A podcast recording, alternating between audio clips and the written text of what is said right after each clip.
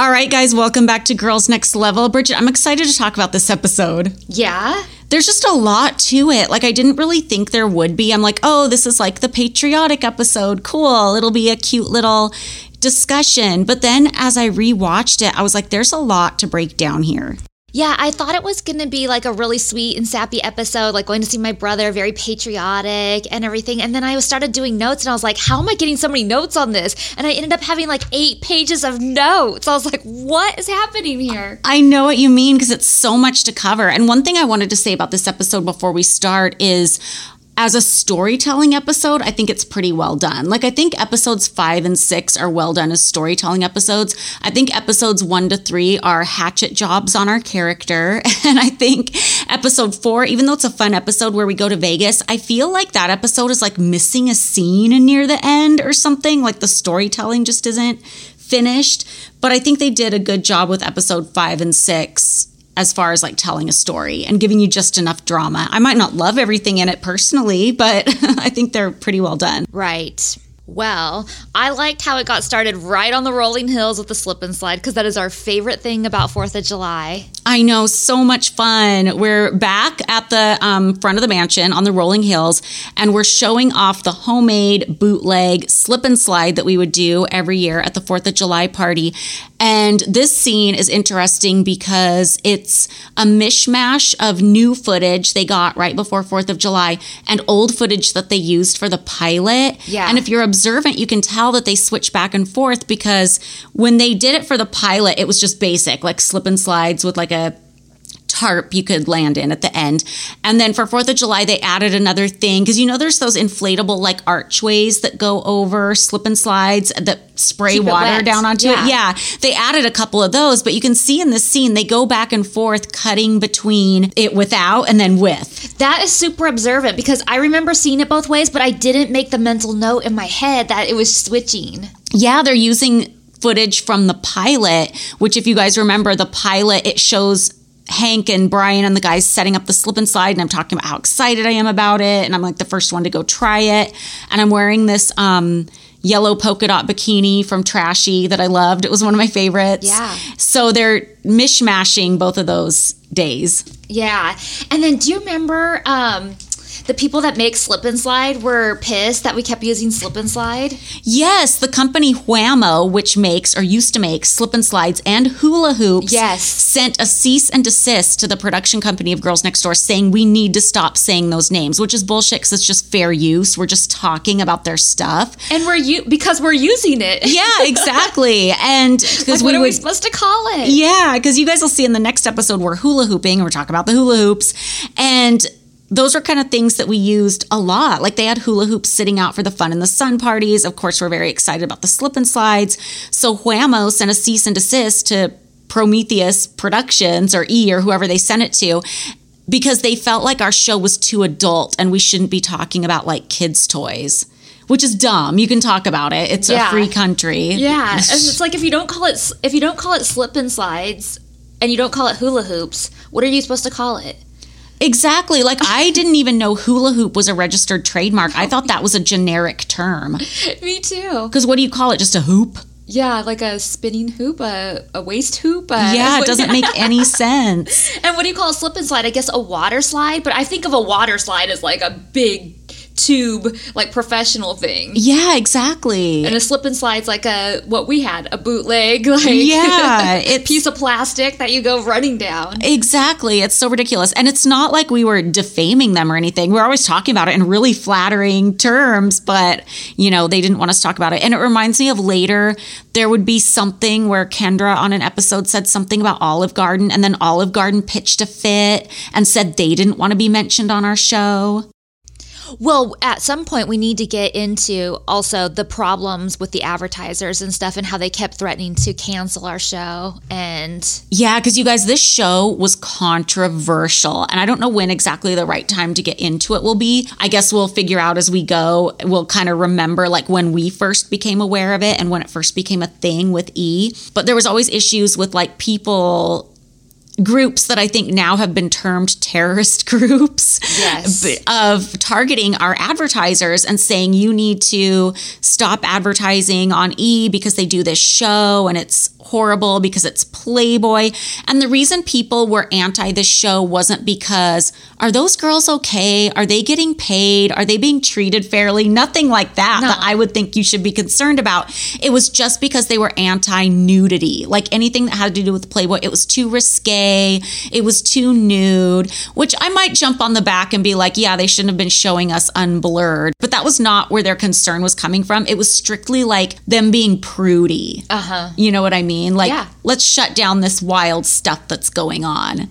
Yeah. So that was ridiculous. I think a good time to talk about that might be like towards the end of season one, like when we're wrapping it up, because that's when it really comes into play. Because then then E would turn it around on us and use it against us. Like, well, I don't know if you guys are going to get picked up. I don't know if we can pay anymore. You know, it's really hard to get advertisers and Yeah. like threatening more like that the show might get canceled, that there might not be any more seasons. And I felt like they also used that to get us to cooperate. A hundred percent. That was a tactic because they, I mean, advertising wasn't the excuse, but I was listening to an episode of the Drama Queens podcast. It's about One Tree Hill. And I guess even though One Tree Hill was like this super successful show with a huge following, the actors on that were saying that every year that it was like, well, we don't know if we're going to get picked up. We don't know. They would act like it wasn't the hit that it was because they wanted the actors to feel like they were just lucky to have the jobs that they had. And they didn't want anybody like asking for a raise or anything like that. Exactly what they were doing. Yeah. That's crazy. We were, even though our show was the highest rated show on E for the entire five seasons that we were on Girls Next Door, we were always treated like the redheaded stepchildren, kind of. Mm-hmm. No offense to redheads. It's just an expression. Uh, well, back to the slip and slides. They were dangerous, I think. Like, I think Brian had every right to be concerned that somebody was going to get hurt I'm- I'm honestly surprised they let us do it. Me too. And I did get hurt the first time I tried, which was when we were prepping for your birthday party filming the pilot. There were like stakes in the ground to hold the tarps down, and I rammed my butt cheek on one of those stakes, and I had this huge, crazy bruise. I remember the bruise. It was massive. But I hit it because I didn't want to stop the slip and slide. But like we hit that plastic tarp at such force, Yeah. with such momentum. I mean, it just was like bam at the mm-hmm. end, and you would and you say it later on, like you would slide up like a uh, um, you say it in commentary, like you slide up like a half pipe, and we Yeah. totally did. And I remember that that it did come loose a few times, and they had to put like pool chair cushions behind it to help also like stabilize it and stuff. Like it was, and I remember too, like if you came off the side a little bit, you'd get like a grass burn down your leg Yeah, and stuff. But they were too much fun to stop. Exactly. And just to make it clear, when I said I hid my bruise so we could still do it, I did say something to the staff about the stakes because I forget what they did, but they did something so people wouldn't hit the stakes anymore. Yeah, I'm sure they don't remember what it was. Punched them in further. Yeah, or used like a different kind or something. But like, and I also want to say too, like, if that tarp were to have come out at the end, there was like a drop off, and then a cement sidewalk, and then an even bigger drop off, like a like a ten foot drop off into the driveway. Yeah, Like, so it would have been brutal if you Yeah, kept like- sliding. if you kept sliding and then started rolling and went right off, like it would be, it could be deadly. yeah, for sure.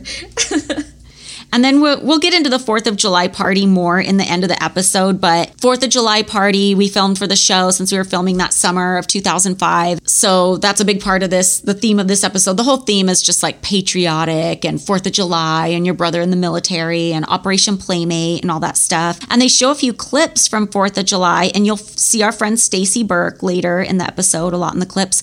And I also noticed they showed Bill Maher in the clips. Oh, I saw it too. I wrote down a list of all the people they showed. But you know what? I you- I know you said that this one had really good storytelling, and uh-huh. this isn't a knock on the storytelling, but I did find it weird that they like were follow they were like doing the slip and slide and then they like cut to the party but then it's not the party yet then they cut to like me going to see my brother and stuff and then they cut back to the party later and i'm thinking that's a weird way of doing it Yeah, that is a good point. It's like they were trying to establish atmosphere without really giving a reason for it because I didn't even know where to fit it in my notes because I'm like, okay, 4th of July party, but I feel like I shouldn't really talk about it until we get later into the episode. right because it's kind of what caps it all off at the end but yet they mm-hmm. sneak portions of it in earlier and i'm like wait wait i'm at the fourth of july party but now i'm going to visit my brother like it doesn't make sense as far as the way they put this episode together yeah, you're right. That is a good point. But I noticed Bill Maher, and Bill Maher's not my favorite because he called us whores. I know So we went to this thing with Hef. There used to be a thing in Hollywood called the Erotic Museum. And they had like different things on display. The only thing I remember is there was this lucite tube with like, it was like an incubator where you could put your hands in gloves and they had like all these sex toys and lube inside so you could like squeeze the sex toys. And there was like a video they played on the wall that they said was a sex tape of Marilyn Monroe, but it clearly wasn't Marilyn Monroe. Yeah. So that's all I remember about that. But anyway, there was some, they had Hef at like the opening or something, and Bill Maher came up to give a speech to introduce Hef, and then he called us whores, and it wasn't even funny, and it was just rude. And of course, Hef didn't stick up for us because he never stuck up for us with anything like that. So that's all I can think of when I think of Bill Maher. That's all I can think of when I think of that museum. Me too. And the thing is, is And that Bill Maher. it wasn't even a funny joke. He was just being rude. Like I went to when I first joined the group, we went to New York and we went to a Comedy Central roast that they did of Hef. So we were sitting in the audience and Sarah Silverman came up and she goes, "Oh, let's talk about the whores. I mean bunnies." But the whole thing was funny. And I'm not going to say nobody was offended because there was one girl in the group who was really offended by it. But at least it was funny. And like, okay, I can take a joke. Bill wasn't funny. He was just like, I, I felt like some misogyny seeping through in that a little bit. Yeah. I didn't feel like he was trying to be funny. I felt like he was being serious. He was just being a dick. And the worst part about that is Bill Maher doesn't have any obligation toward us. Hef never stuck up for us with shit like that ever. Like if you had an ex girlfriend coming out and like talking trash about us in the media, Hef never stuck up for us. No. If anybody talked trash about us, he never fucking stuck up for us. It was so rude. The same guy who's telling you at night, like, oh, I love you. You're going to be with me for the rest of my life. You're my soulmate. Nope, not a word. Not a word in your defense ever yeah. so rude. And like Bill Maher was somebody that he was allegedly like friends with. And when I say friends, I put that in quotation marks because like his like celebrity friends, quote unquote, were more like acquaintances. But like he could have taken him aside a little later and been like, hey, you know, that's not really cool. No. Like, like a gentleman would be like, "Hey, bro, you can make fun of me, but like, you know, my girls, uh, especially when they're that much younger than you." No, he did not give a shit. Never stuck up for us. Well, we didn't have a voice to stand up. Like, we would have been totally cut down if we tried to s- stick up for ourselves. Oh, it would have been a nightmare. Like, can you imagine if any of us said something to Bill in front of? Oh, we would have been like almost kicked out the next day, if not kicked out. It would have just been like, whoa. It was weird because I felt like Kendra was never really into the slip and slides that much. Did you ever get that feeling? And I see her go down. They show her going down one time, but like they show us going down multiple uh-huh. times. And I just remember feeling at the time too that she wasn't that into it. And I thought that that was really weird because she always pushes herself, and the show pushed her as the sporty and the active one and stuff. So you would think she'd want to be the first one down the slides and think that was like totally her thing. But it just wasn't. And I mean, there's no hate for that. Like, Yeah. if you don't like slip and slides and that's not your thing, that's fine. It's just An interesting observation. yeah, and I just always thought it was really weird. And then and then um, I was when I was rewatching this episode, she says in her commentary, "Oh, I would rather um, have put snow on that hill and go tubing," and which I'd actually looked into for your birthday. I talked Yeah. about this on commentary for your Winter Wonderland birthday that didn't get shown but was amazing. Um, I looked into putting snow on that hill and doing tubing, and it was like eight thousand dollars or something like Whoa. that. And Hef was like, "No, we're not doing it." So, and I say in the commentary that I already looked into it, but it's too expensive. But I thought that was an interesting comment because then if you fast forward, and I know we're not there yet, but if you fast forward to like I think it's season four when we do do the snow. Season three. I think that's where Kevin got that idea. Was you were saying you really wanted the snow. Yeah. So that was nice. yeah, no, that's amazing. But when we do do the snow and we do do tubing, Kendra refused to come out, which we're gonna get to. Yeah. But I just think it's interesting that she came out for like a minute when we had the snow, but she well, wasn't we'll get into, it. it, but it wasn't voluntarily. You know what I noticed too is I think it's like a deflection thing with her because she is really into sports and like doing sports and stuff, but she wasn't really a daredevil. And again, you guys, this is fine. Like I'm not hating when I say this. Like to all you sensitive folks out there, I'm not hating. Like if you're not a daredevil, great, you're preserving your face. Um, but I always felt like I mean, as far as well, niche slip and slide, I was super into that, but I always felt like things in general, you were more of like the daredevil for like trapeze and like stuff like that. And Kendra's more sports, but if it was kind of like a daredevil thing, she wasn't really into it. Well, and then the next scene, again, they like cut to the 4th of July party and it's Kendra's butt walking down.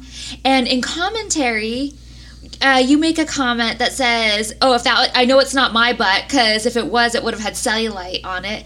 But I look at the photos of, of us in our bikinis and our our everything like barely dressed outfits, and I Uh-huh. feel like we all look really good. We do. And I think that's just a reflection of how we were made to feel. Like, I had massive body dysmorphia at that place. I probably still have it left over. And I remember being made to feel, and we can get into this more when we get into like a more body image heavy episode because Yeah. there are some coming up. I was always made to feel that because Kendra was like skinnier, that she was like the only one with a good body. Did you ever feel like that?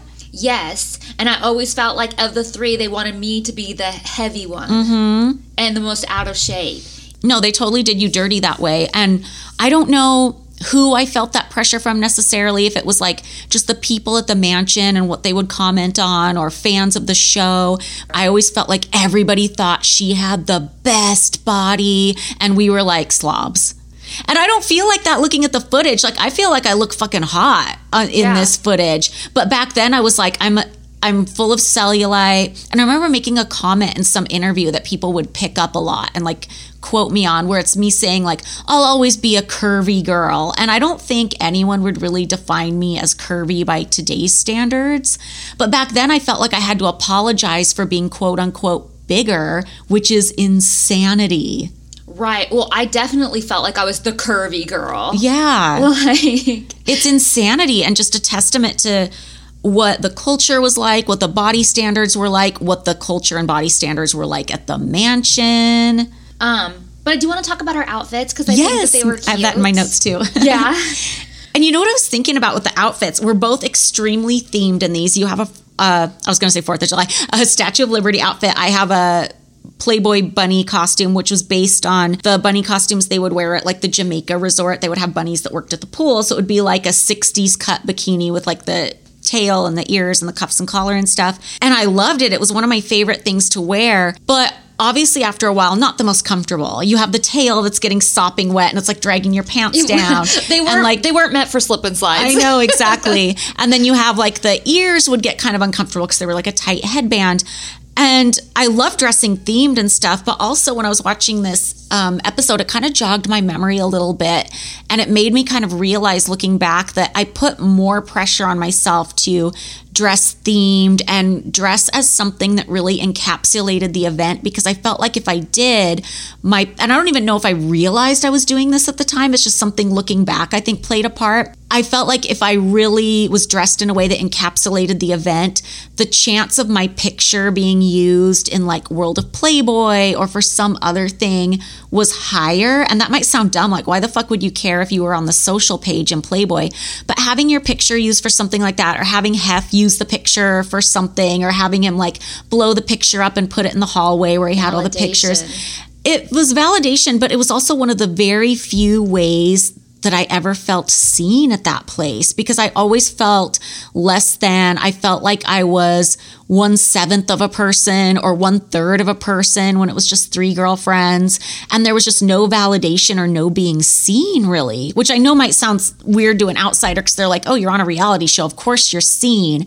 But after years and years of living there as one of many girlfriends and being made to feel like you're totally inconsequential and just so lucky to even be there. Uh, those were the things that made me feel seen. Well, and as a reminder, like the world might think we were being seen, but we didn't feel like we were being seen because we just didn't know what was going on in the in the world. Like, Exactly. we did not know how how popular the show was. We did not know how famous we were becoming. We did not know any any of that. So we didn't. We saw the message boards. We knew there was you know some things going on. Obviously, we're on TV, but at the same time, we were not aware of this of the success of the show Not at all. Because we're in that bubble. Yeah. But as far as dressing themed, that is something that I took to another level even before the mansion. Uh-huh. So for me, it wasn't about um, getting in the photos, although that's a great perk. You know, it's nice and- when it happened. yeah, and you feel like you're sort of rewarded for all this time and, Mm-hmm. and effort that you put into something, and that somebody's noticing and thinks it's cool too. And the and the mansion was just an amazing outlet. It's one of the things I missed the most about it. It was amazing outlet to be creative like that with the outfits and just go crazy with it and no one was going to well there might have been people judging me but i felt like i wasn't The mean girls. like yeah i mean definitely there were people judging but like i felt like i, I could do it and they were the weird ones for not doing it Yeah, it definitely gave you a lot of excuses to think of a fun idea of something to wear that you don't necessarily get in the real world, especially back then. Like now, cosplay is such a thing and people will do it just for social media. It's like a different world now. But back in the 2000s, like Halloween was your only time to dress up, but not for us. Not for us. We found excuses. and there were so many. Like I would dress up for for movie nights too. Like if there was a, a movie night and I thought it had a good theme, it was like a, a western. Like I was just country Yeah. girl. If it was like whatever, like I was dressing up to try and theme with the movie. Even if it was just a Sunday night movie, we're watching Pirates of the Caribbean. I'm down there as a pirate. yeah. guaranteed. Like It was so fun. so, t- where did you get that? Um, I keep wanting to call it the Fourth of July costume, the Statue of Liberty costume. I actually had it made. I had it made for an event that I was doing before I moved into the mansion. It was a Vans event, Mm-hmm. and we were doing a promo. And I got two of them made me for one for me and one for my friend. And we were like passing out stickers and Oh, like just doing a promotion at this um, Vans event uh, underneath the, I think it was the Bay Bridge. In San Francisco, so it was awesome. Oh, that's fun. Yeah, and everybody would ask us our name. They're like, "Oh, what are your guys' names?" And I, we would say, "I'm Justice, and she's Liberty." And I like would those go back names. and forth, That's and they were like, "Shut up, you lie!" And we're like, "No, I swear, I'm Justice, she's Liberty, or I'm Liberty, and that's Justice." And they were like, "What?" That's so funny. It's a precursor to the Are You the Winner of the Miss Statue of Liberty contest? It days. is. There was this trip we did to New York. We've talked about it before in 2003, where me, Bridget, and Crystal Camden, we were all wearing like big pink coats, and we got those foam Statue of Liberty crowns that they sell down by the Statue of Liberty. Total tourist. thing. Yeah, and we wore it like ice skating in Rockefeller Center, and everybody was like, "What are you guys doing?" Because I, I swear, back then it was weird to wear shit like that. Like, not that tourists weren't buying it, but like social media wasn't a thing. People weren't doing photo ops, but we were there with Hef's personal photographer, trying to look as corny as we could because we love that shit. And people were like, "Are you contestants in the Miss Statue of Liberty contest?" Like they were just like, like- "What are you guys doing?" Because I felt like back then, even three girls in pink coats was weird for New York. It was. I felt like we were the only ones in any kind of color. Like 100%. everywhere we went, everybody was like, and blonde. Yeah. Like crazy blonde, pink, Statue of Liberty crowns. Everybody was like, what the fuck? Yeah, Like, they thought we had to be doing like some particular publicity stunt or something like that, which we were, but just for our own minds. Yeah, we just on vacation, nothing else. Yeah. And then they show Audra and The Bachelor. Oh my God, I forgot. Wasn't Audra dating the guy who was the bachelor for a Yeah, but I can't remember what Bachelor it is, but I recognize him as a Bachelor. There have been so many bachelors. yeah, but he was like the current one, or the one that Yeah. had just like The one that every- season. Yeah, the one that everybody knew at the time. And what year was this? This would have been 2005, right? Uh-huh. So whoever whoever that Bachelor was, All you Bachelor Nation people out there, right? y- you'll know. I didn't. I watched The Bachelor now, but I didn't start watching it until like way later. I know nothing about The Bachelor except that my friend Kelty was on it for a minute. And also, one time a contestant showed up in a sloth outfit, which I'm so rabidly obsessed with. and I feel like I, she's my soulmate. I don't know if I saw that episode. It was only like maybe five years ago or something. She fully showed up in a head to toe, like sloth outfit. And then I spotted an open mouth kiss. Ooh, I know you sent me a screenshot. So I'm just minding my day. All of a sudden, I get a text from Bridget, and it's a screenshot of me and Hef leaning in for a kiss, and it's the open mouth peck that I've talked about before, which I'm so weirded out about because I just didn't notice it at the time, and I didn't even notice it the first couple times I've watched this show. And now that I've noticed it, I can't unsee it, and it's weird. It's very frog like. It was total accident. I was watching the episode and I was making notes and I paused it so I could make a note about like who what playmates I saw there and it paused on this. and I was like, "Oh, wait, I got to take a picture of that and send it to Holly." It's so funny. But I do love the jazz band, and I remember um, that there had not been a jazz band like previously at 4th of July. And I feel like uh, I may have had something to do with this, and maybe you'll correct me if I'm wrong. But like, I really enjoyed the jazz festival and like the, the handkerchief thing and stuff. And I was telling Hef, we should do that at 4th of July. Like, wouldn't it be so fun to have that at 4th of July? And the next thing I know, they were at 4th of July. Like, I didn't have anything Yeah. like other than planting the seed, but like, Yeah, no, it probably was your idea because I don't I don't remember how it came about, but it was really cool. They had this band called the Preservation Hall Jazz Band, and they would play like retro, kind of like 1920s ish jazz, and we'd all get the white napkins and like whirl them around in the air because I guess that was the thing. I don't know do if like that's a, a- jazz like- thing or a thing for them, but the conga line thing. yeah, and it was just a really fun atmosphere. I love that kind of music because for me, it's very like Disneyland nostalgic. I was just gonna say that for those that don't know, it's very Disneyland music. Like, Yeah, like Hef would always ask me because I would love to listen to a lot of the same jazz he liked, like 1920s jazz. And he's like, that's so weird because you're so young. Like, why do you like that? And I'm like, it's because it reminds me of Disneyland and that's what I grew up with. And that's just what like makes me happy on like a random day. yeah, And my son, even now, like I put on the 40 station in the car sometimes and be like, Mom, you're listening to Disneyland music. like he thinks that's what it is. So then it goes into Operation Playmate. which we should talk about what that is so Yes. people know what it is. So, Operation Playmate was a program that Playboy started in the 90s when we were in the Gulf War, and it was a correspondence program with the troops. So, they um, printed out all these headshots for all these playmates that would say Operation Playmate at the bottom of the headshots and playmates would sign them. And there would be like a email address where any soldier could write to and like a playmate would answer them and they would find out who their favorite playmate was and they'd get that headshot signed and send it to them. And then sometimes we would do extra things like you'll see later in the episode we do like a cookie night where we bake cookies and put them in the Tupperware and send them off and things like that. And also they had these little military bunny costumes that were from the Playboy Club in the 80s because they used to do themed bunny costumes in the 80s. We can get to that later. And they used those because they represented each branch of the military. They used that for it. But one thing I want to say about Operation Playmate too is this program had been going since the 90s. And there was one day, I forget where we were going, but we were driving somewhere in the limo. And I was telling Hef, it was right around the time we started fostering those bunnies actual real bunnies for you guys who haven't listened to the podcast before not um not playmate bunnies. But we were fostering these rabbits and i was telling Hef that i wanted to start like some kind of charity program and maybe like playmates could get involved for like rescuing animals. And the reason i wanted to do that was because I'd been living at the mansion for like three or four years at that point, And I don't know about you, Bridget, but I just felt like I did not have any purpose being there. And I think that's one of the reasons we both wanted to do the tours, mm-hmm. other than it was fun to give tours, is I wanted to feel like I had some kind of purpose. I just felt like I'd gotten into this situation over my head. I wasn't making any progress in my life or going anywhere. I felt dumb just being one of Hef's girlfriends. I wanted to be more than just like a sex object. I wanted some kind of purpose. So we started giving the tours and I was trying to look for some kind of charity thing to do. And Hef was like, well, instead of like starting a whole new thing with the animals, why don't you take over Operation Playmate? Because I need someone to do that. But at the time, Playboy had an employee who was, I forget what department she came from. She was doing probably like promotions or marketing or something. But they gave her that as like extra work. So they were happy to find somebody else to do it, you know, free of charge. So they could free that person up to do their actual job. So I took it over. I used the computer that was like out in the guest house. That was where all the emails came to. So I answered those emails.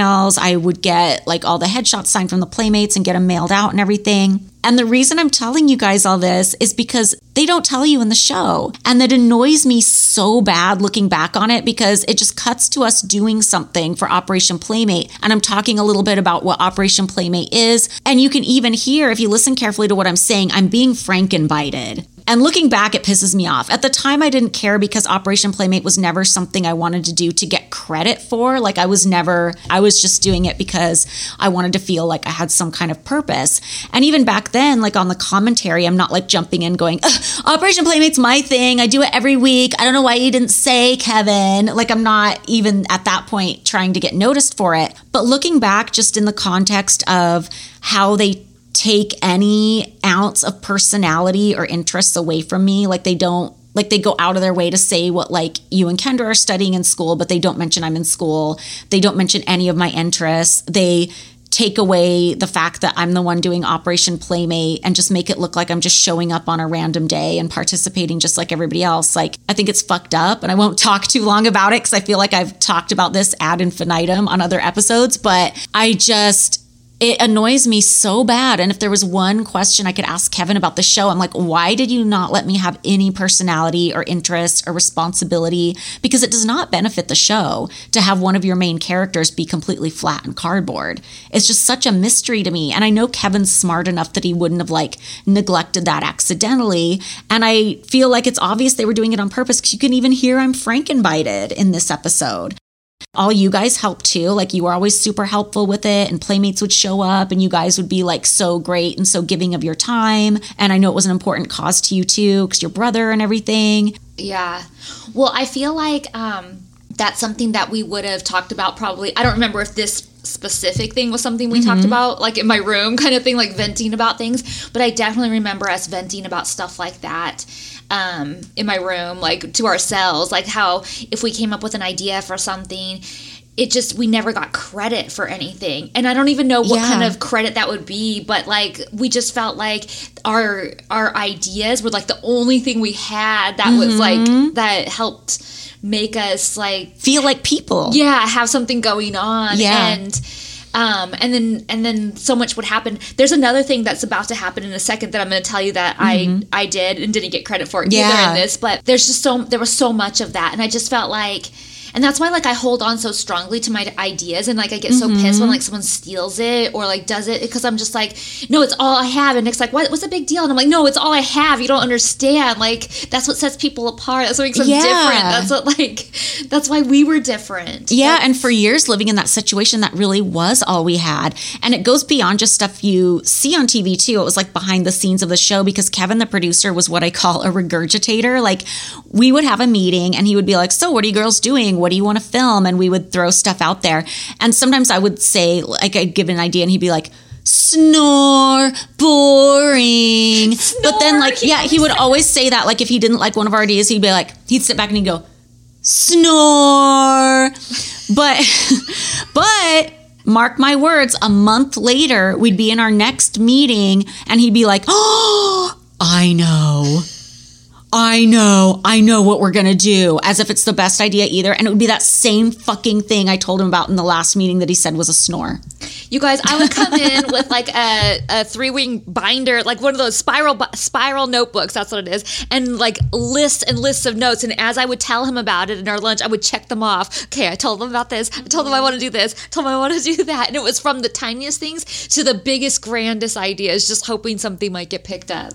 I'm curious, and this might be something you'd have to think about. You might not know off the top of your head, but was there ever an idea on the show you really wanted to do and never got to do?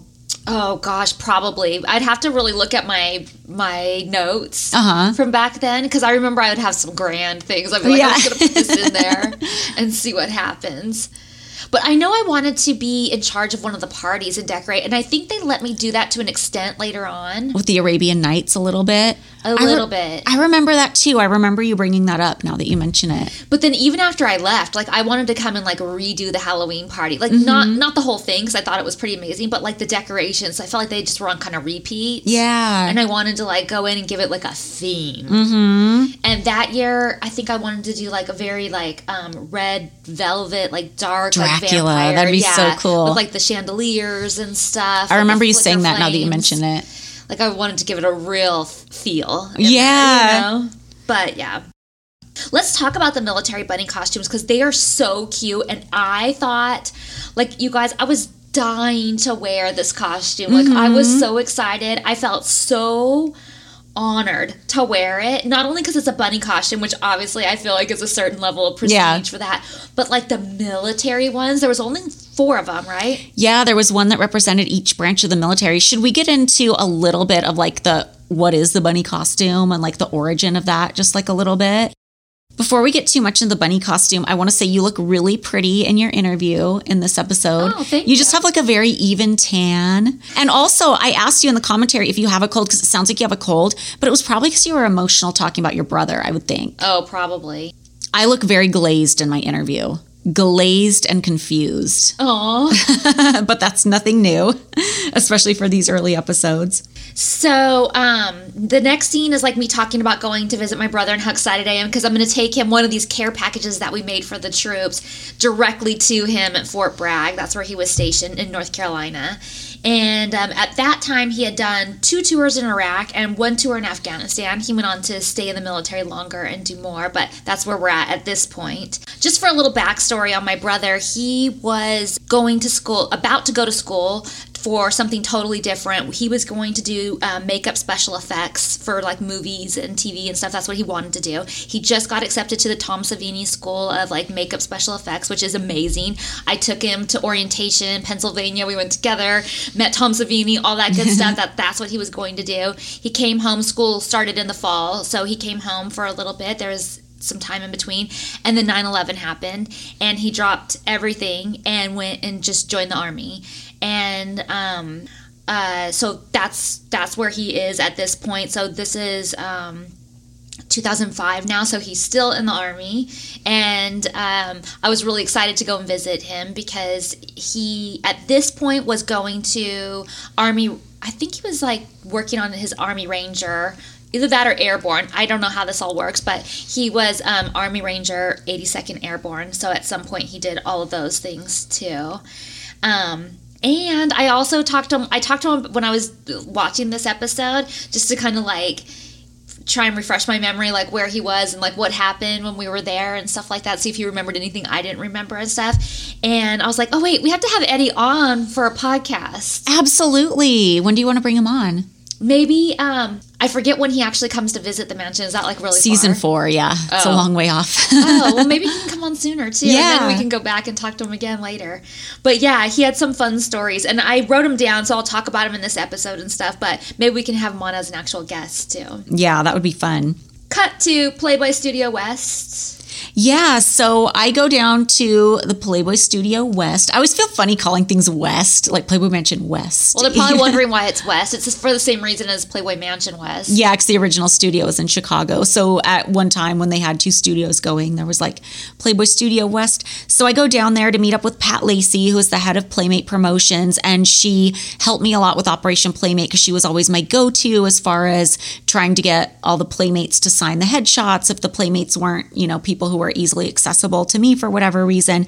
And the reason I'm just rolling up to her office so casually and we seem to know each other is because I worked with her regularly on Operation Playmate, but they don't say that. They don't say that that's anything I do or spend time doing. And my other observation about this scene is I am so skinny and sickly looking. I feel like I look like I'm about ready to die. I noticed that you looked really skinny too. It was bad. Like it's alarming in hindsight. Like obviously I made it through. I'm still here. I'm still alive. But like I look back and just knowing myself, I'm like, was I okay? Because I look like I'm about ready to tip over. So that was weird. Well, at this time, we're probably stressing out about our pictorial that we're about to shoot too. Stressing out about the pictorial, stressing out about just the show in general and how it's going to be perceived and just everything. Yeah. You know, Pat Lacey was the head of Playmate Promotions. And at the time, the only thing they were using bunny costumes for was Playmates would wear them for certain promotions or like if they were hired to work a party. So then she, Pat Lacey was known as the bunny mother because anytime they had a Playboy club, there was a woman who worked there who was like the bunny mother who would kind of like coordinate everything. And was Pat Lacey a bunny mother at a club back in the day? I, don't feel like she was. Probably. I feel like she was, but I'm not positive. But I do know that she wrote a book, and I'm blanking on what the name is right now. Maybe we could Google it before this episode's over and tell everybody. What? I didn't even know that. Yeah, she wrote a book not that long ago. Where's my phone? I want to look it up. I don't know, but I have mine right here. Here. Okay, so Pat Lacey's book is called The Black Bunny Hop, and its description is The Black Bunny Hop is the story of Pat Lacey, whose Playboy career spanned the entire organization, including Bunny, Jet Bunny, Bunny Mother, and coordinator of Playmate Promotions. Pat Lacey rejected what the world told her to be and became what she was born to be a woman on the front lines of the 20th century, 20th century cultural revolution. She takes you behind the scenes of the Playboy organization and the exciting world of being a Playboy bunny. Speaking of that, though, um, in this this next scene, they show the seamstress Jeannie, and um, she was the seamstress for the bunny costumes. And but you know all about the um, the original creator, Zelda. Yeah, um, the way the bunny costume originated was Hef and his promotional director Victor Lowndes were talking about opening the clubs and how should the waitresses be dressed. And Victor came up with the idea for the bunny costume. And the first person to model one was Hef's girlfriend at the time, Cynthia Maddox, who was Eric Petitia's mom, who we knew Eric and hung Yeah. out with him. And you see a really quick black and white clip of her in this episode, and she's the one wearing a bunny costume that kind of looks like a Santa outfit. You can't tell what color it is because it's black and white, but it has like white fur on the top. So that was like the first mock up of a bunny costume. And I believe Cynthia's mother sewed it. So Cynthia's mother sewed the first mock up, but the woman who made the first real bunny costume as we know it today was a woman named Zelda Wynn Valdez, who was a really famous black seamstress in New York City. And she made really amazing gowns for like Lena Horne and Ella Fitzgerald and people like that. And the bunny costume, I, I love my bunny costumes and I hang on to them because I think they're such an important part of fashion history and just the way they're created and just like the quality of the design and like it's not like a corset like a lace up corset but it has this boning in it and the way it zips up and just everything about the way they're made is just fascinating to me so she was the one who really engineered the bunny costume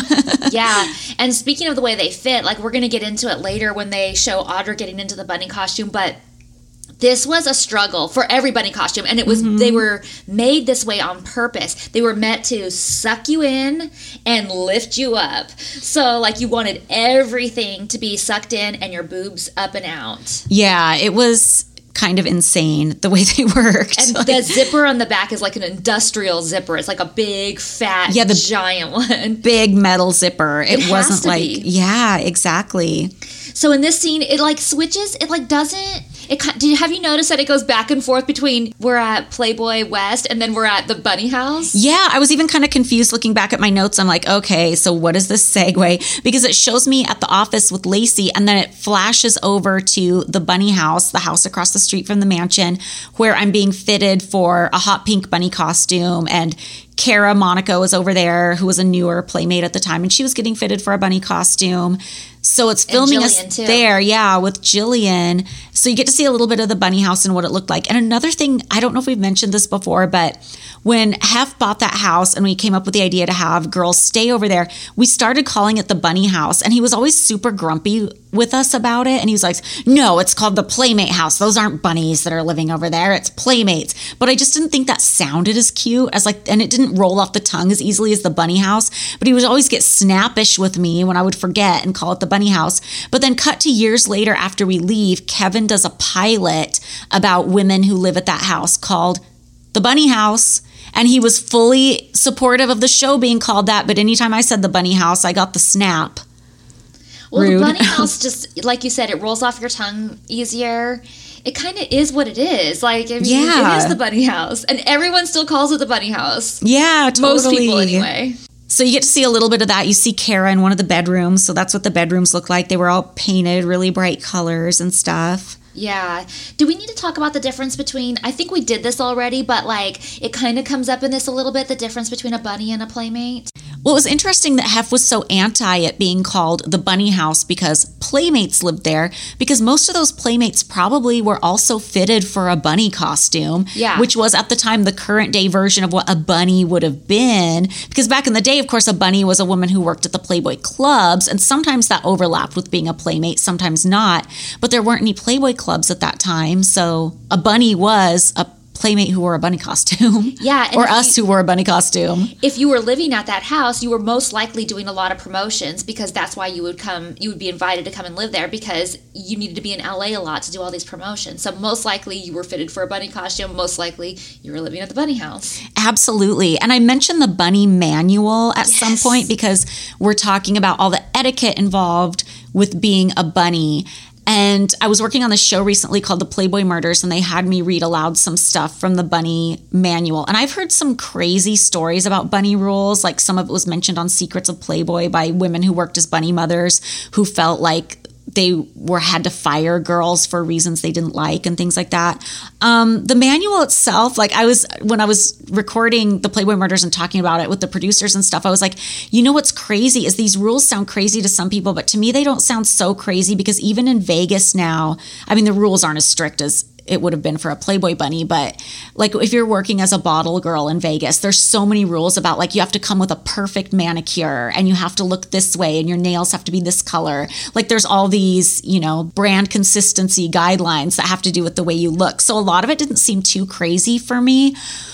But the, some of the rules I feel like were a little over the top and controlling. I mean, some of them make sense. Like there was a stance. You were supposed to stand with like your one of your knees bent a little bit in front of the other, so that way you don't look sloppy. Like you're not standing there with like a camel toe. Right. Which we show in this episode. Well, it does look weird if you don't stand right in it. Like it, it the, does. The it crotch area doesn't look good. And you weren't supposed to sit down on the job. You're supposed to kind of perch up against something. And there was this thing called the bunny dip, which was kind of this like bending backwards way of setting a drink down on a table. Because if you're to lean forward and set a drink down on the table in a bunny costume, your boobs are probably going to fall out. It might look a little bit vulgar. I don't know. The reason I feel kind of yucky about some of the bunny rules is because of something that happens in an episode in season two where I'm dressed in a bunny costume and somebody tells me to do the bunny dip. I forget who, so I do it. And Keith, Hef's brother, jumps up, and he was the one who trained the bunnies at the club in the original days. And I always really liked Keith, never thought he was creepy, but this kind of moment, it made me feel yucky at the time. He's like, no, no, no, no, no, you're doing it wrong. And it's not a fucking science, the bunny dip. Like, I wasn't really doing it. It's like, no, no, no, you have to thrust your hips forward a little bit. And he like moves my hips. For- and it just something about that felt so yucky to me. I still to this day don't feel like I was doing it wrong. I feel like it's kind of an extra rule so men can come in and be like nitpicky on these women. And something felt gross about being told to like thrust my hips for it. I just can't explain like it doesn't sound like that big of a deal when i talk about it but i can't explain how yucky it made me feel in the moment and even when i rewatched that episode. And the way it felt to me even rewatching the episode and in the moment it felt like one of those moments where a man is telling you, Oh, you stupid girl, you can't even do this right.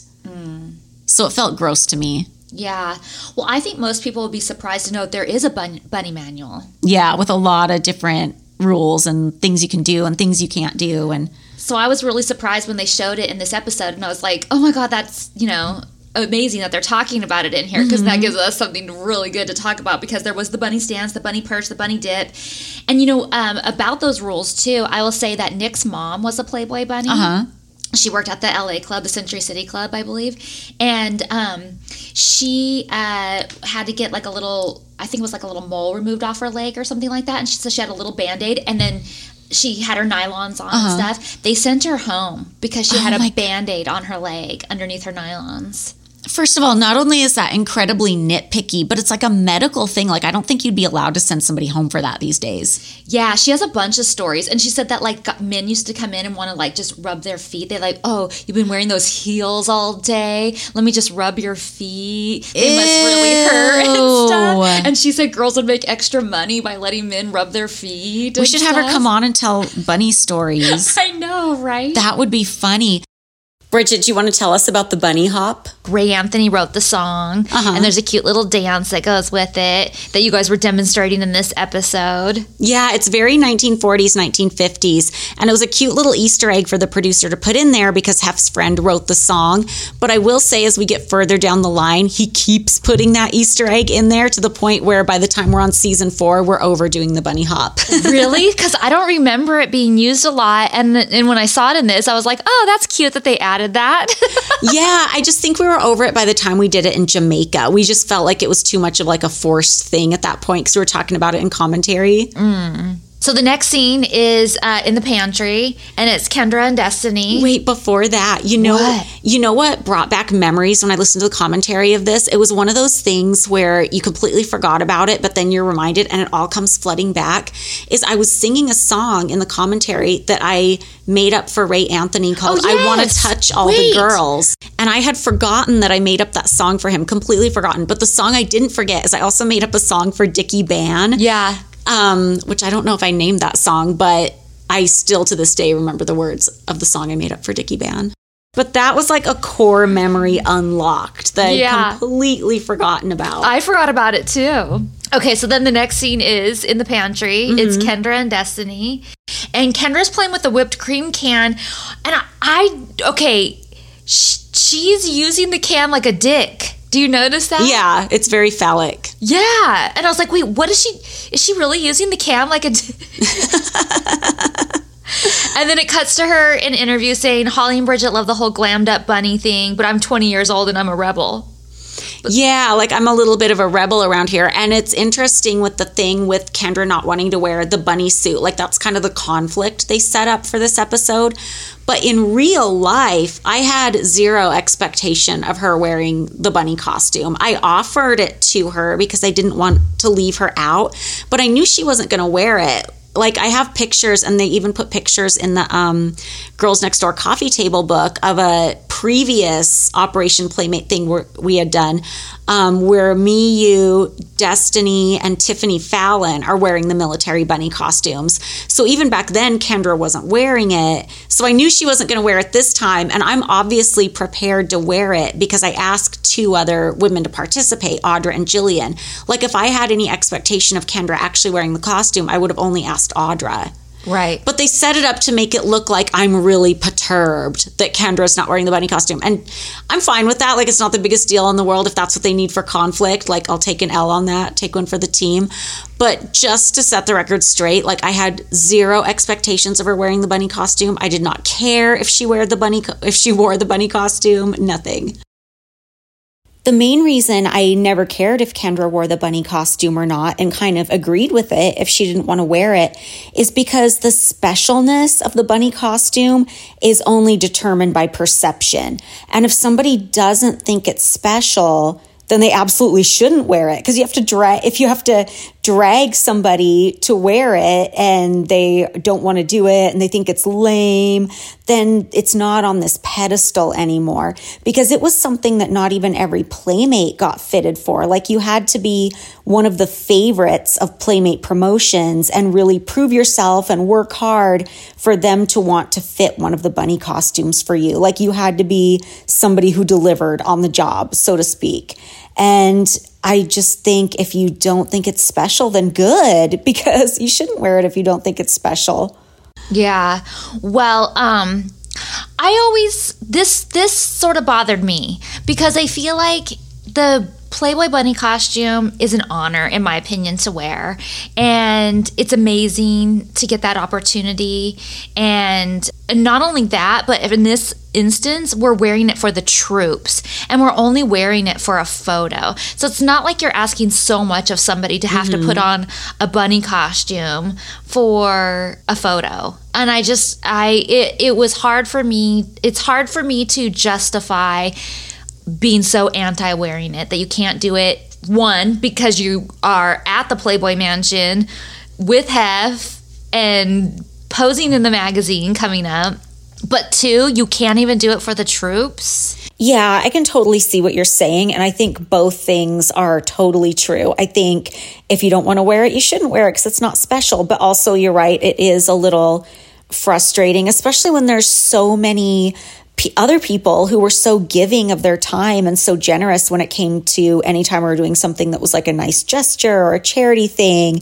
And I know a lot of people are probably going to say, well, she was young, but that's not it either because Destiny and Jillian were also 20 years old in 2005, as Kendra was.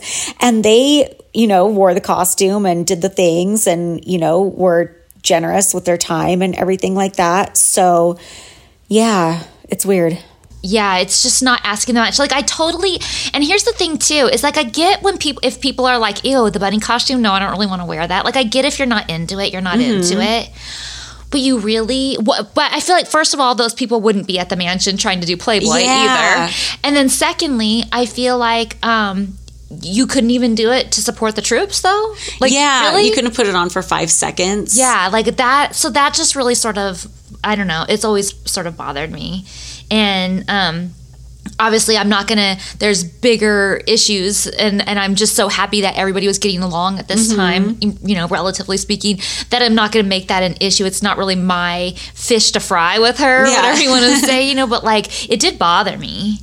And it's not the only instance of that either. Like we'll get to Right. it later in season four, but there's other stuff for the troops that like shouldn't want to do it. I know. Right. So then it cuts back to still with the whipped cream and she sprays it all over Bryant and his uniform. And I don't care what anybody wants to say. Like, Bryant was pissed. Yeah, it seemed like it for sure. And I know that if we asked him, he'd probably be like, "Oh no, I know it's just Kendra. That's just the way she is." But I know he was pissed. Like I could seemed like it, tell yeah. by the look on his face, and I would have been too. Yeah. Like you're at work, you're in your uniform, and then some chick just like sprays you with whipped cream all over your hand, all over your uniform. You're all sticky. It's very like objectifying too. It's like you're not a person. I'm just like and she's practically peeing her pants, thinking how funny it is. Yeah. Like on the floor, laughing about it. And even Destiny is like, Oh my God, Kendra, why did you do that? And Yeah. she's like trying to clean him up. And she's like, Were you trying to get it in his mouth? Which she clearly was not trying to Mm-hmm. do because it's in his hand and on his vest and stuff. And she's like trying to clean it up while Kendra's still too busy like laughing about it. yeah. And then in the commentary, Kendra tries to play it off and laughs about it and says, Oh, Brian liked it. I am confident he did not. I I think you're right. And it looked like he was just annoyed and irritated. Like, oh well now I'm stuck wearing this the rest of the night. Thanks. Yeah. So then it cuts to you're at the studio grabbing name tags. Uh-huh. Well, first of all, I want to say I love that the bunny stuff is all under lock and key. Yeah, it was. And you can tell the whole thing is fake because when there's a convo where I call Kendra in her room, even in the commentary, Kendra's like, that wasn't a real phone conversation. Right. Like I was on the phone with my mom and they cut that in with you calling me. So the whole thing was fake. And then they cut to cookie night and there's a very phallic shot of somebody giving a hand job to the cookie roller, the dough roller, the rolling pin. Yeah. Rolling pin hand job. I mean, they're not giving it a hand job, they're putting flour on it, but it's a very phallic shot that I think was included purposefully Oh, yeah, I think so to like too. sexualize the scene. yeah. Why do you think they didn't have a name tag for Jillian? Um, because she hadn't been fitted for her own bunny costume at that point. She was just stepping into the marine one. Oh. Um, and just so you guys know, like those military bunny costumes came from the Playboy clubs in the 80s because after the Playboy clubs started to like lose popularity, they revamped them in the 80s to kind of be like a hard rock cafe. It was oh. no longer like this upscale jazz club comedy venue. It was like kind of like a hard rock cafe and you had women as bunnies and you had men who worked there shirtless as rabbits and all the bunny costumes were like themed and the military ones came from that. So they kept them and used them for like Operation Playmate. But when we put them on that day, none of them were fitted to our bodies. It Right. was just like we were hoping and praying we fit into them. And a bunny costume typically will be fitted to you and we'll get into that a little more later. Yeah.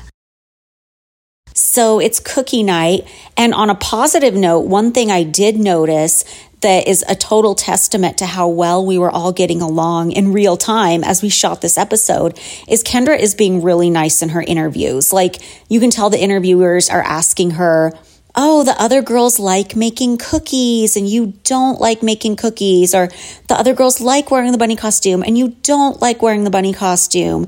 And I can tell she's being really careful to not offend us or look like she's putting us down, which I do think is really nice of her.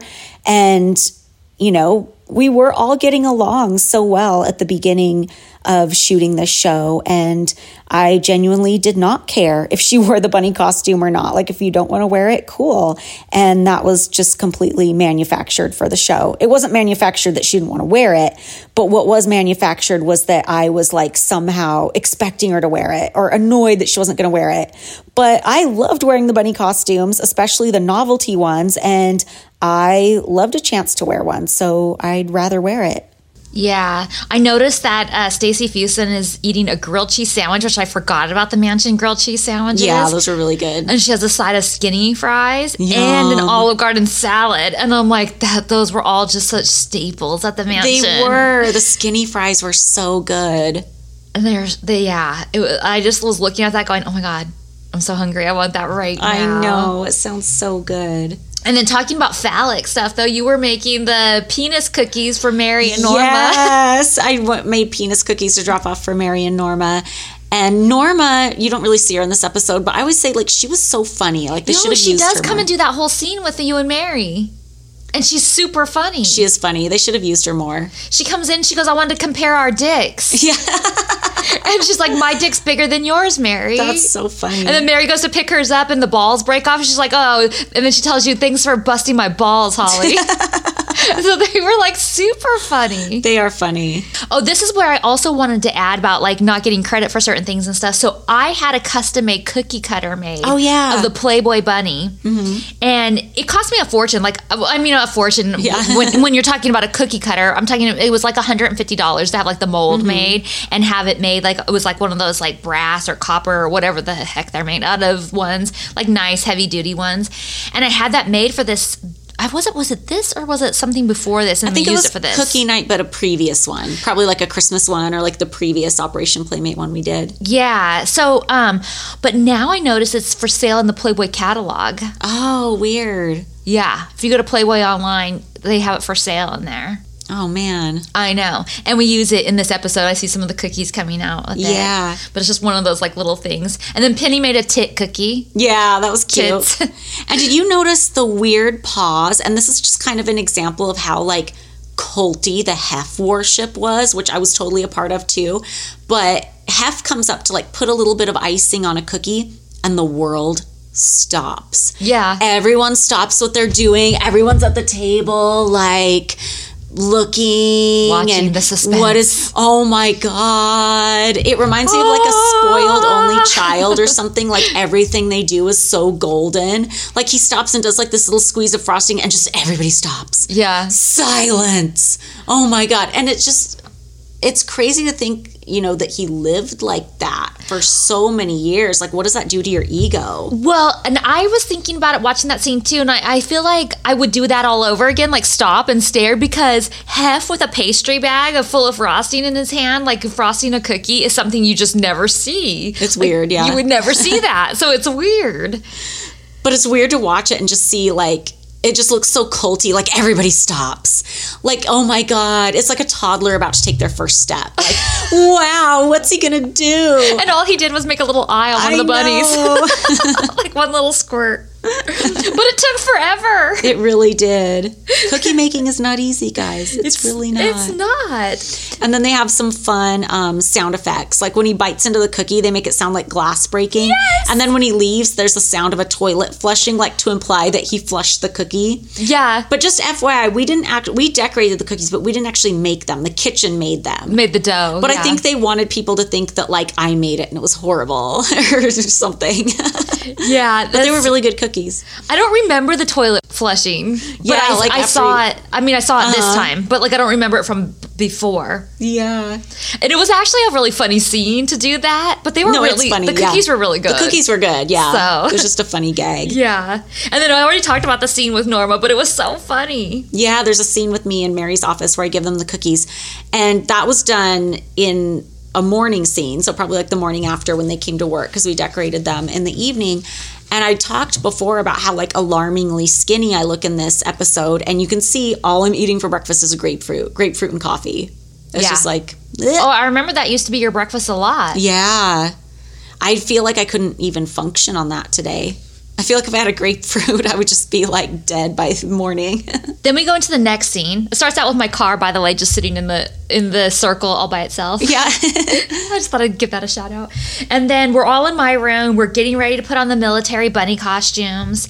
And um, it's not just Audra that needs help, by the way, getting zipped up. Like Yeah. all of us need help. They just don't show it. Like we're already, I'm already zipped in. They don't even show you getting in. Even for a bunny costume that was custom fitted for your body, you needed help to get in. Like you could never do it by yourself. And I remember when I got into my own bunny costume, I would have to exhale all the air out of my Yeah. lungs for them to zip it up. And then I could start breathing. Yeah. But Yeah, that's one of the tricks. You like blow out all the air in your ribs because then you can like suck in more Mm-hmm. Yeah. and there's more room and then you take in a breath afterwards. The other thing is you pull your boobs out so they're already in the Uh-huh. cups because if they're they're pushed in then you can't get it zipped. Like it's it, they are fitted to you to the T, and like you said earlier, these ones weren't even fit for us. So we have to Yeah. just hope. And if I remember right, and I feel bad about this, but I think that sailor one was the tiniest one of all of them. I think so too. And it, I think it was handed to Audra because the sailor one was longer. It was like fitted to whoever was the tallest.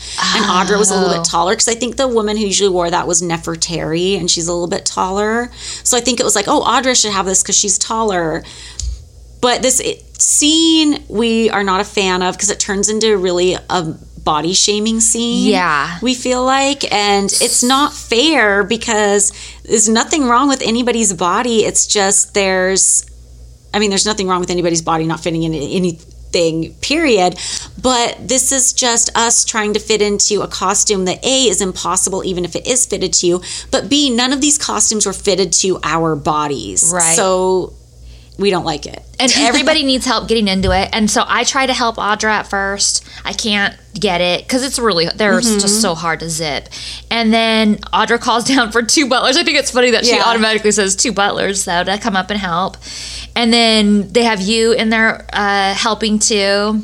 But they Audra's making funny faces in it. Like I She do think the is, scene is funny. It is and I do think that Audra's playing into it, like Yeah, asking so for two butlers Yeah. and making the funny faces and stuff. And then when they finally like get it zipped, they use a scream of you going down the slip and slide Oh as like a scream coming from her. Funny. That's hilarious. I'm like, wait, I recognize that slip and slide scream. And then later they show the slip and slides and it's that same scream, I swear.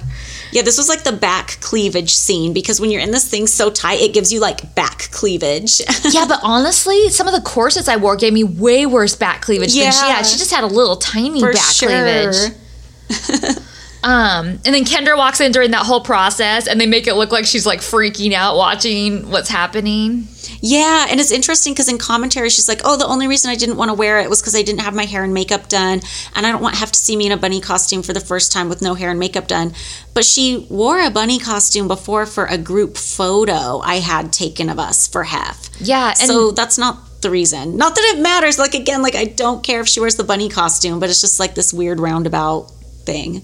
Yeah, and none of us had our hair and makeup done professionally. Yeah, It was just like that we had done our day. own hair Yeah. and makeup, but not, nobody had professional hair and makeup before we got into the bunny costume. Not even the playmates get professional hair and makeup done before they get into a bunny costume. They all have to do it on their own. And another interesting thing about that scene is I remember when everybody was changing, I told Jillian, oh, go into the bathroom to change because there's cameras there catching our every move. And Yeah. granted, we still think we're going to be blurred on TV, but still, like, we're not getting paid. The playmates are definitely not getting Right. paid to be in this scene, and they're not the stars of the show. So I'm like, go into the bathroom and change. And I remember it turned into an uproar later, and production was pissed at me for telling them to go to the bathroom and change because they want to get all the nudity they can get. And I'm like, that's fucking gross. Yeah. Like the playmates are getting nothing out of the show, literally. Right.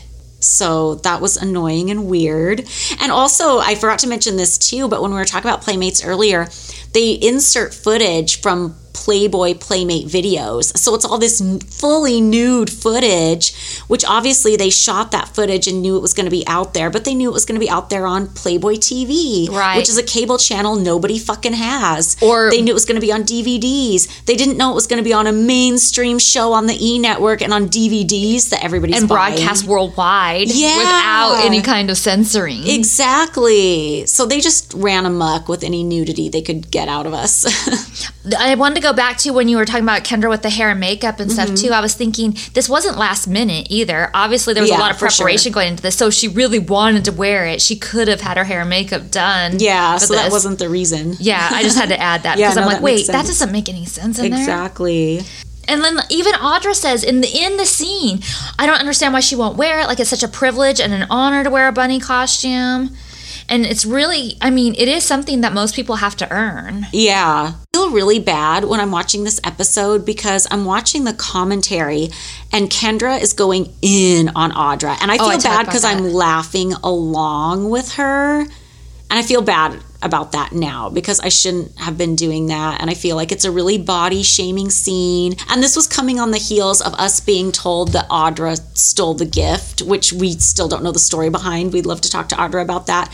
But that's what we had been told. So that's what we understood as, oh, Audra stole the gift. And we all thought that was really weird and out of character. But there was something and I don't know if it was one sided or if it was two sided, but there was like a hostility between Audra and Kendra that, I mean, it was clear. Yeah. And, I don't know why. Yeah. I mean, I know why after this point, but I don't Mm-hmm. know why prior to this point. But I do want to say, too, in this scene, in this scene that we're filming in my room, we do not know about the bag yet. Yeah, no. Mm-hmm. In commentary, we know about the bag, but like in this scene, we don't we don't know yet. So if you guys are wondering like why we're so friendly with Audra after she just stole the bag, we don't know yet. yeah. Kendra doesn't know yet either. And but yeah, in commentary, she's like karma bites you in the ass, and she's like really making fun. Yeah, Kendra even writes about it in her book and says something about how Audra not fitting into the costume is like karma or something. Well, and not only that, but the producer of the show was pissed about Audra stealing the bag, and he deliberately made her look bad and did shame her in this scene. Yeah. in my opinion. Because he thought because she stole the bag that that was like free reign for him to make her a joke. Yeah, So that sucks. yeah. So she really got. I mean, she. sh- Whatever her reasons for taking the bag, and hopefully she comes on the show and talks to us, are those reasons. But she still didn't deserve like being fat shamed in a scene and Yeah. then, then trash talked in the commentary and all that kind of stuff. So Her hair looks amazing. I'm so jealous of Audra's hair. Like seeing it on her Instagram now, she has the longest. I know. thickest hair and she's like oh girl as soon as the supply chain clears up i'm gonna send you some shampoo that i make i'm like yes please she has like insane rapunzel hair Well, doesn't she have like um doesn't she make shampoo for dogs or something? yeah For pets? yeah but i think she like has makes human stuff too i don't know if she sells it but Interesting. I love to hear all about it. yeah me too Yeah, I just really think that they looked at it as a way of kind of getting back at her for mm-hmm. doing Kendra wrong. yeah or trying to like milk drama however they could Yeah, that's true too. So, we've been talking for quite a while, so we think we're going to take a little break and we will be back next week with the rest of this episode. Yeah, because there's so much more to talk about. So, thanks for listening, guys, and we will see you next week. Bye, guys.